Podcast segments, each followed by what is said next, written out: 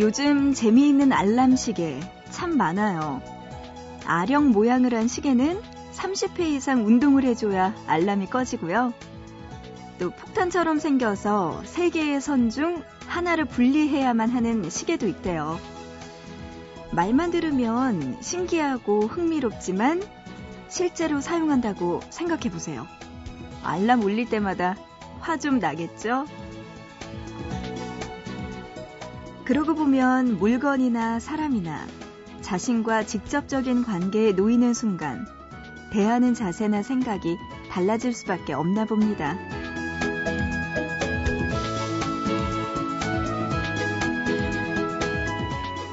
새벽 3시를 알리는 기분 좋은 알람. 보고 싶은 밤, 구은영입니다.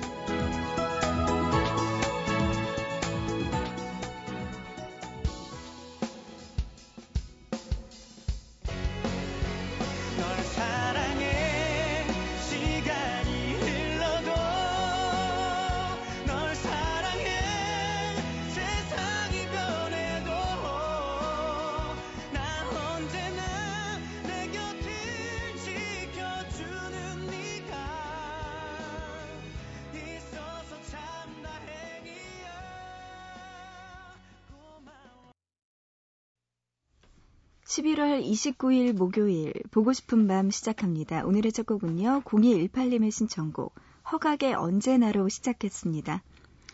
문자로 0218님이요. 비가 많이 내리네요. 야간 때마다 듣고 일하는데 좋은 곡 많이 틀어주셔서 감사합니다 하시면서 허각의 언제나 신청해 주셨습니다. 저도 고마워요. 어, 그래요. 지금 비도 꽤 많이 내렸던 것 같은데, 음, 이제 진짜 그치고 나면 추운, 아주 추운 겨울이 오겠죠. 으, 생각만 해도 벌써부터 떨리네요.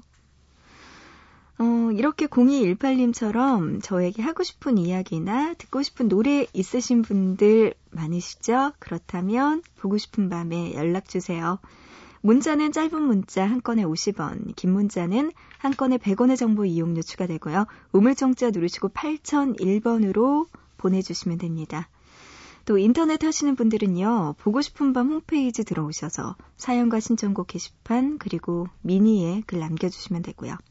스마트폰, MBC 미니 애플리케이션으로 참여 가능하니까요, 여러분들 많이 보내주시기 바랍니다. 음, 1098님, 경남에는 비 오네요 하시면서 손담비의 눈물이 주르륵 신청해 주셨습니다. 아, 경남 쪽에도 비가 오는군요. 그래요. 여러분들의 신청곡 지금 들려드릴게요. 5386님은요. 음, 다이나믹 듀오의 최자와 자이언티가 피처링한 프라이머리의 물음표 신청해 주셨고요. 이어서 1098님의 신청곡 손담비의 눈물이 주르륵까지 두 곡 들어보시죠.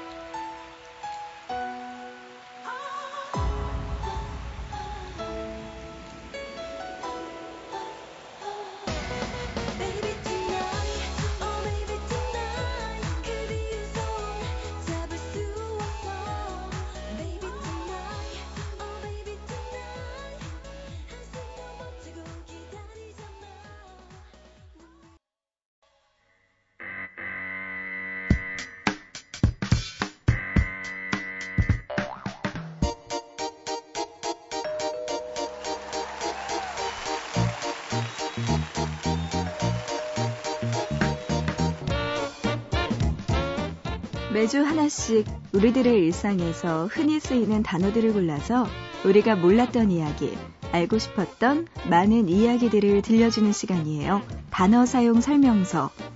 이번 주 함께하고 있는 단어는 청바지입니다.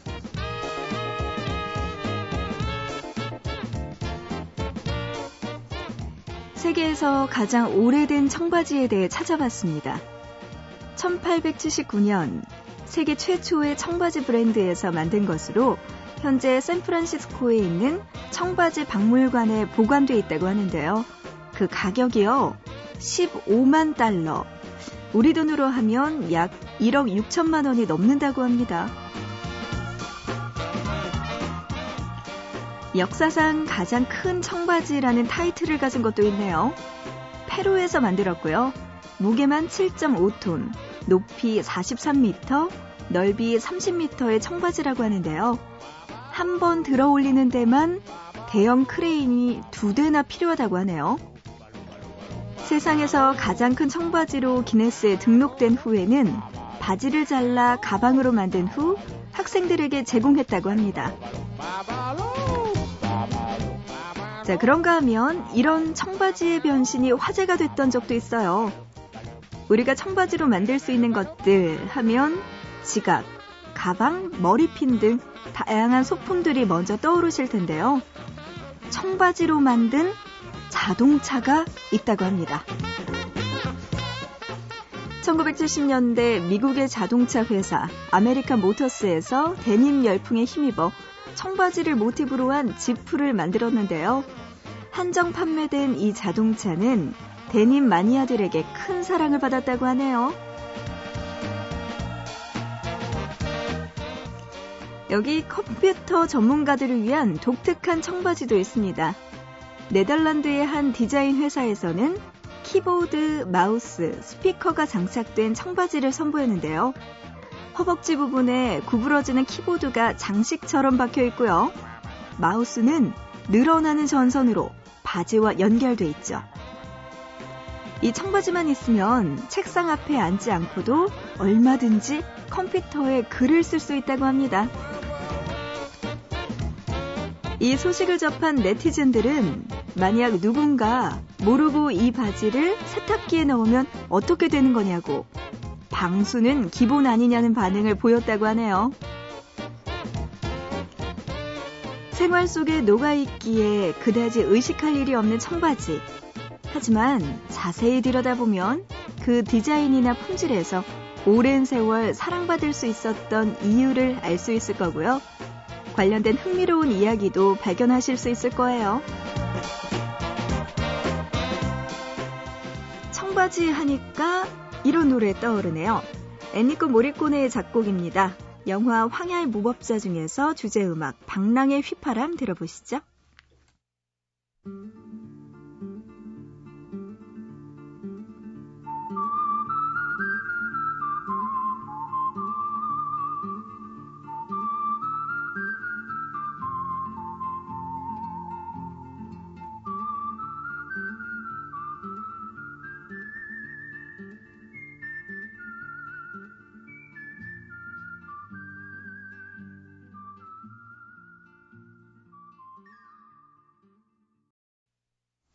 영화 황야의 무법자 중에서 주제음악 방랑의 휘파람 듣고 왔습니다. 엔니오 모리꼬네의 작곡이었고요. 어, 이 영화 황야의 무법자 이게 클린트 이스트우드 64년 작품이라고 해요. 이 당시에 저는 뭐 태어나지도 않았고 뭐 부모님이 만나셨을까 두 분이 그런 때였다고 하네요. 이 가끔씩 왜 어 그 케이블 방송 보다 보면 정말 오래된 old한 movie 틀어줄 때 저도 저희 아빠가 이렇게 보는 거를 지나가다가 봤거든요. 음, 그 당시에 왠지 왜 청바지에다가 나팔 청바지에다가 왜 카우보이 모자 쓰고 권총을 이렇게 투투투투 해가지고 휘두르고 어디 또 바지에다 꽂나요? 허리에다 꽂나? 네 그런 장면이 가끔 가다가 생각이 나네요. 네. 오늘 또 단어 사용 설명서 청바지와 관련된 이야기 많이 나눠봤습니다. 청바지 하니까 정말 할 이야기들도 많은데, 어, 근데 독특한 청바지가 있다고, 네, 네덜란드에서 만든 키보드와 마우스, 스피커가 장착된 청바지, 이거 참 좋을 것 같네요. 네, 이거 한국에서 빨리 시판되면 제가 첫 번째로 살 것 같네요. 미니로 이상원 님이요. 은영 DJ, 여기는 브라질의 상파울로입니다. 미니로 은영 씨 목소리를 들을 수 있어서 좋아요. 상훈 씨가 보내오셨네요. 와, 고맙습니다. 저는 브라질 가보질 못해서 그냥 그곳에 대한 환상 같은 거 있는데 그곳에서 뭘 하고 계시나요, 상원 씨는? 음, 네, 반갑고요. 앞으로도 보고 싶은 밤 자주 들어주시기 바랍니다. 브라질에서 가면 여행 가면 거기서 뭘 하면 좋을까요? 아, 나중에 꼭 갈 일이 있기를 바라네요. 미니로 추현성님, 호주는 새벽 4시가 넘었네요. 매일 새벽에 일 나가기 전에 은영 DJ 목소리 들으면서 힘을 냅니다. 또 이렇게 보내주셨습니다. 브라질에 이어서 호주에서 보내오셨는데요. 시간차가 어떻게 나나요? 잘 모르겠는데 새벽 4시가 넘었다고요? 음, 그럼 우리랑 별 차이가 없나 봐요. 그래서 보낼 수 있었던 것 같은데 네, 반갑습니다. 그래요. 새벽 일찍 일어나서 일을 하시나 봐요. 힘내시고요, 현성 씨. 네, 보고 싶은 밤도 함께 해주시기 바랍니다. 아, 이렇게 해외에서도 보내주시네요. 보고 싶은 밤에. 으쓱으쓱. 문자로 7434님, 여긴 대구예요. 항상 듣기만 하다가 처음 보네요. 다름 아닌 어제 친구 결혼이었는데요. 감기로 못 갔어요. 대신 노래 선물하고 싶어서요.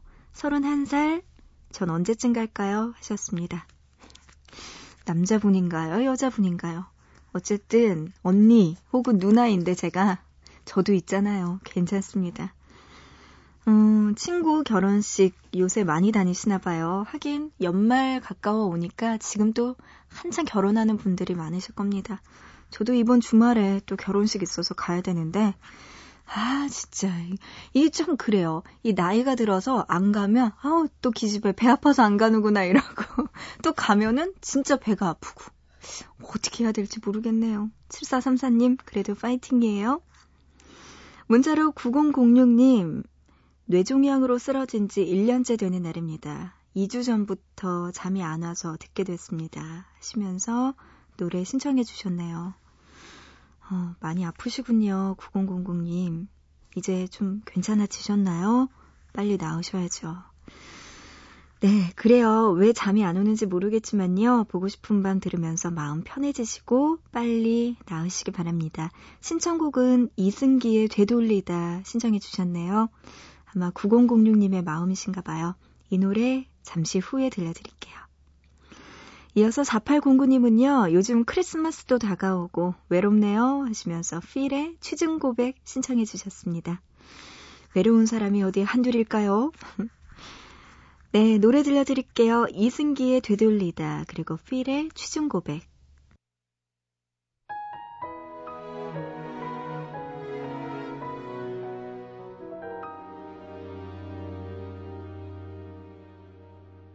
알 수 없는 그 계절의 끝 나는 너를 사랑하고 있던 걸까? 어딘가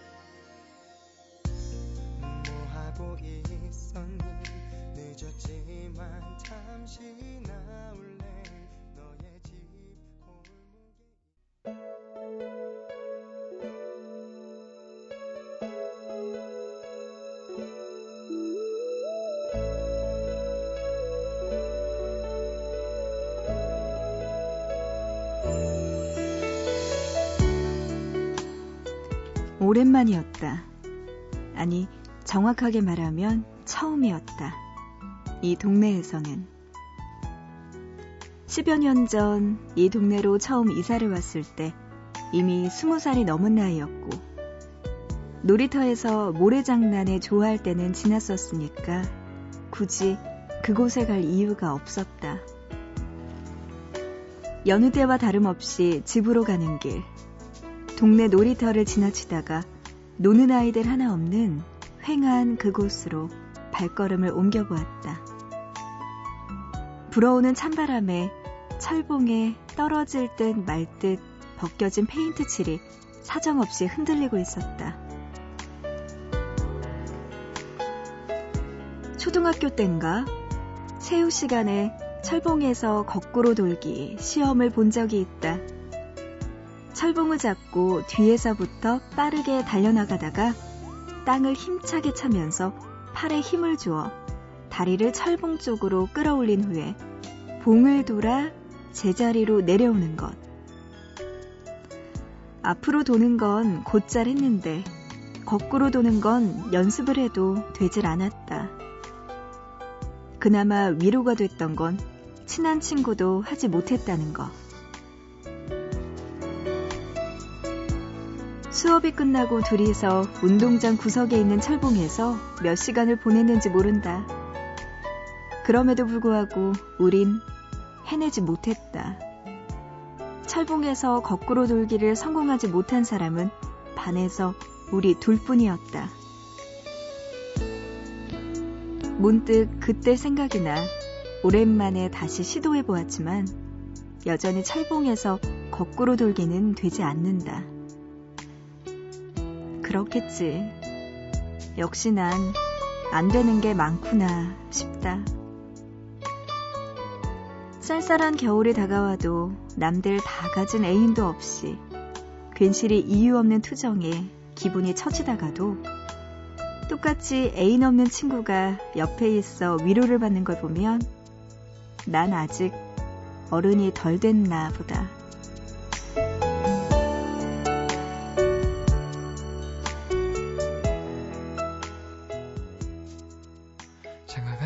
있을까? 장가갈 수 있을까? 올해도 가는데 장가갈 수 있을까?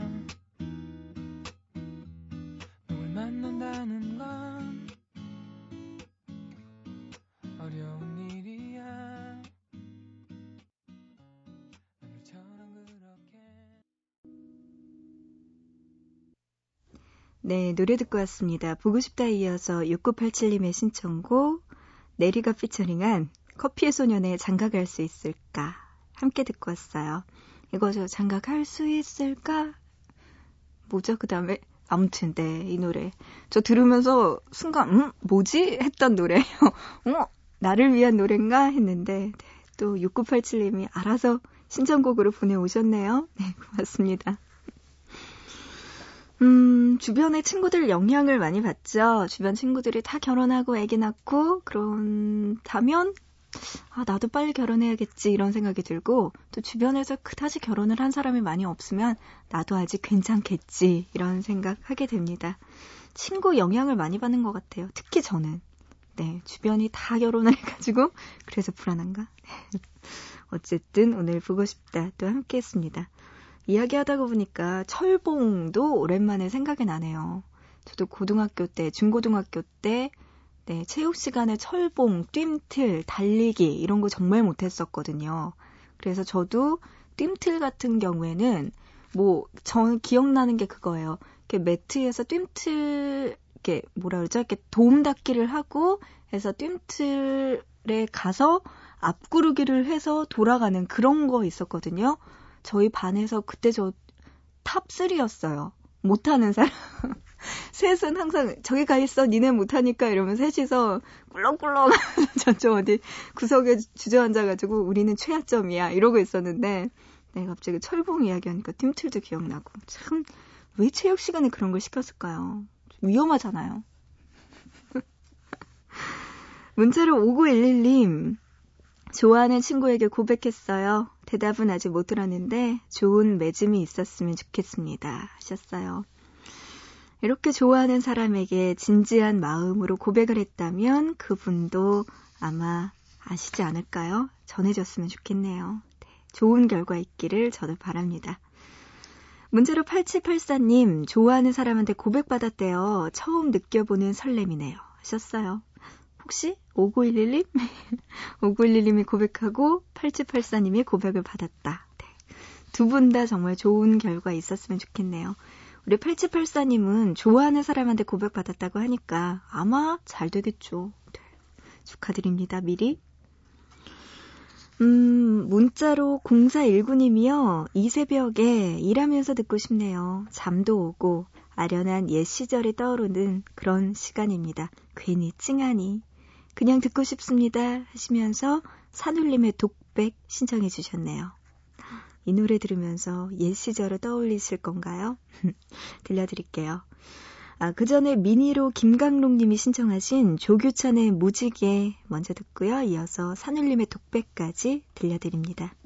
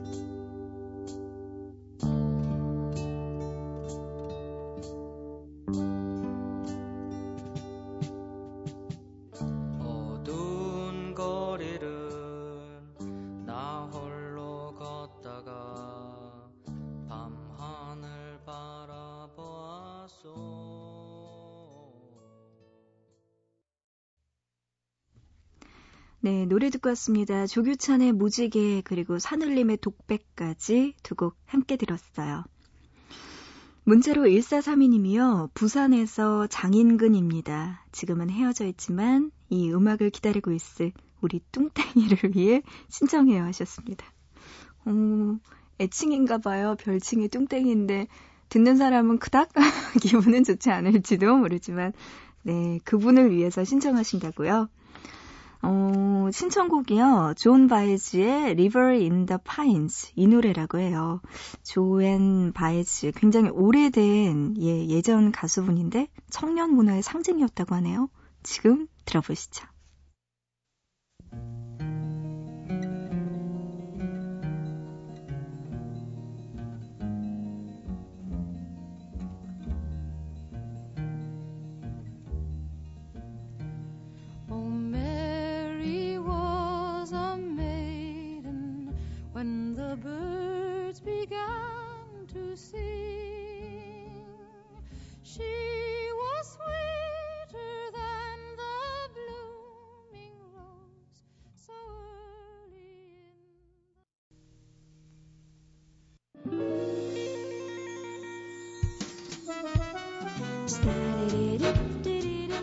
목요일에 함께한 보고 싶은 밤 여기까지입니다.